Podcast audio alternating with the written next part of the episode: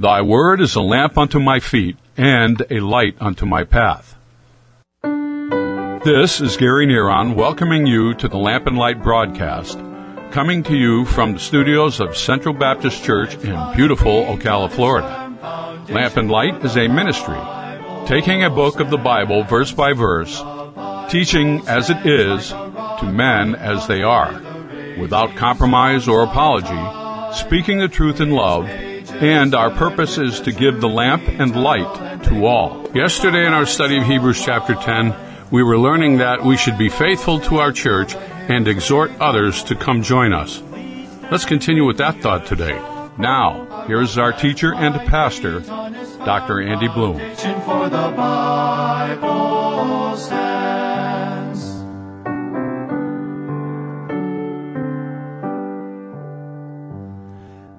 Let me say this.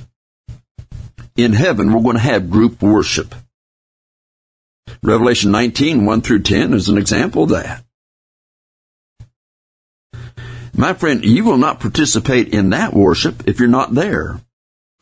Likewise, if you're not here in your Bible believing church, you cannot participate either in the fellowship and worship that God so desires and wants with all of his heart. Now, I know someone, again, due to health or other legitimate problems, will feel bad. But that is the exception for the ones who cannot come. God knows that situation. What we are addressing here is that generally, not the exception. We're talking about the general. And by the way, we really are not scriptural today in this matter of our church attendance. In the Bible day, as we read the book of Acts and the church was formed, they met daily. Not just Sunday and Wednesday. They met daily. Sunday was a special day because it was the time they collected the offerings, the tithes and offerings. It was also a time they set aside the entire day to worship God instead of going about their daily jobs and work. They would take that time to dedicate it unto the Lord. It wasn't a time for sports. It wasn't a time for hobbies. It wasn't a time for other things of this life, but instead it was a time, a day of rest set aside to contemplate and think on the Lord and His Word and our relationship and service with Him. Again, we're told here in verse 25 to exhort one another. Exhorting is the word used. With this coming right after not forsaking the assembling of ourselves together, it is giving us a specific thing. In other words, if you go to church where the word is preached, as it is to men as they are, the music is Christ honoring instead of flesh honoring, then go out of your way to exhort others to come. Not just that you go yourself, but exhort others to come. Let me encourage you, if your church has a tract with its name on it, boy, take it with you. When you go into a restaurant, invite your waitress or your waiter to, to come to your church. As you go out and you meet people in business in your daily life and you talk to them, have those tracts with you and invite them to your church.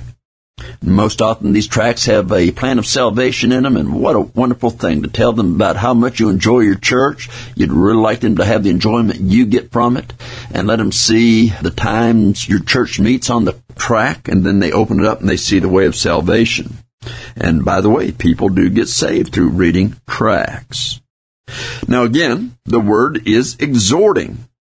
It's not a one time thing. It is a do it over and over again. In other words, exhorting one another should be a spiritual habit in the believer's life. Not just a one time thing, but a spiritual habit. Again, this comes from the Greek word parakaleo. The word paraclete is used of the Holy Spirit.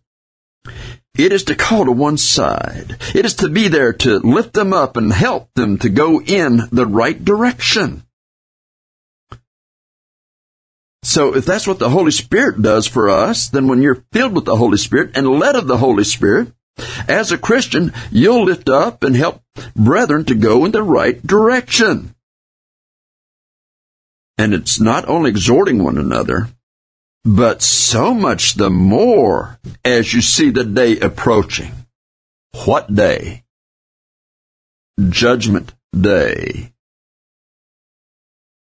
In other words, if you believe the rapture is near, this is what God wants to find you doing when He comes. Faithful, exhorting one another. That faithfulness, that exhorting, you're doing it because you have an optimistic faith. You believe in the promises of God and you know He will reward those things. He said, so much the more. You know that word so is an emphatic word. As we see the day approaching, the Bible preaching church should be even more so attended than the early church in faithful attendance and exhortation to one another because we're closer to the rapture. Now, this may be showing us that the persecution will be great in the last days, and, and we'll need to encourage and lift up one another unto love and good works, encouraging one another to hold fast the doctrines of the Word of God and don't give in to the compromising churches, the new evangelicals, along with the liberals and those others who are Bible deniers. Be faithful. Be faithful. This is then showing us that we cannot be spasmodic in our church attendance and be a good Christian in God's eyes. Now, have you ever thought of that? But that's exactly what this is teaching us. I hope you realize this. It's showing us that you cannot be spasmodic in church attendance and be a good Christian in God's eyes. Now, I'm not saying faithful attendance makes you a good Christian. I'm not saying that. What I'm saying is you can't be a good Christian without faithful attendance. So surrounding faithful church attendance is a personal responsibility for each Christian to number one, to hold fast sound doctrine. Number two, to provoke one another into love and good works. And number three, not to be forsaking the assembling of ourselves together. And number four, exhorting others to be faithful and especially if you believe we are living in the last days. And that will be doing exactly your part as assigned by God to help them make uh, the local church, which Christ Himself ordained, to make it what it ought to be. You see, each member in the local church has a ministry. And that should be the reason for our optimism. Now, so many look when they go to a church for the age of the people. Do they have a singles ministry? What kind of children's programs do they have? Well, my friend, if the Word of God is taught as it is to men as they are, Christ is uplifted, sin is preached, named, and preached against, and righteousness is exalted, then seek to bring people to that church where they are may be the worst place. On the other hand, you have people that say, come to our church. We have this, we have that, we have this, we have that. But in your church that doesn't have all these programs, has the Word of God, and you prayed about it, and that's where God would have you to be, you stay there and you be faithful to that church, and you support that pastor, and you help to build that church because we all have a part in that. Yes, there is a true offering for sin.